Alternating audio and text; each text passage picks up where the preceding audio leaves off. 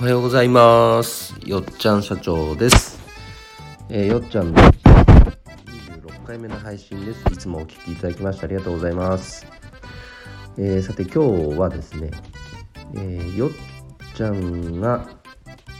感謝している人たちというテーマで、えお話をしたいと思います。えー僕はですね独立をして今丸もうじき丸3年になるところなんですけれども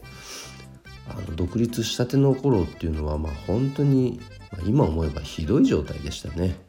本当仕事になるのかっていうかやっていけんのって自分でも思うくらいでしたはっきり言って。でもそんな時にとある経営者仲間の方がじゃあそれだったらあの毎週こういうね経営者が集まる勉強会あるからまず参加してみなよと誘ってくれてでもうもう素直に「はい分かりました」とまずは参加してみてでそこから、えーまあ、そこに参加してみると今現在だと約、まあ、70人弱ぐらいの、えーいろんな業種の方々が、参加しているんですがその方々と、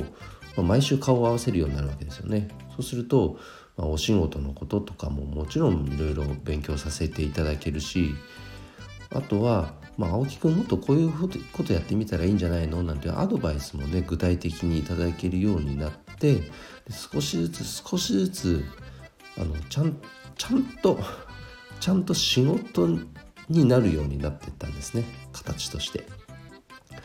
でそれが積み重なってやっぱり売り上げも少しずつついてきて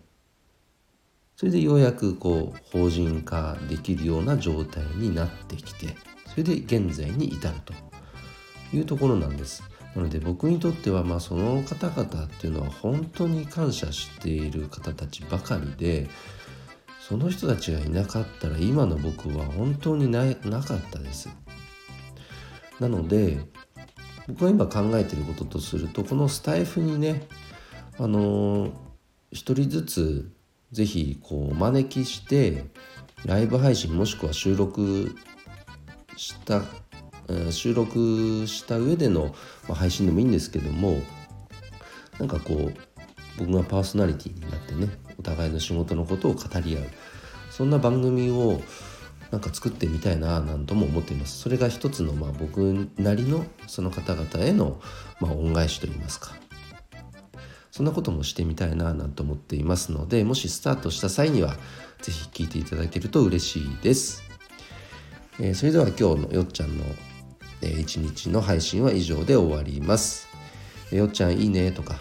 応援してるよという方は、えハートボタンもしくはフォローを、え押していただけると嬉しいです。それでは今日も素敵な一日をお過ごしください。よっちゃん社長でした。バイバイ。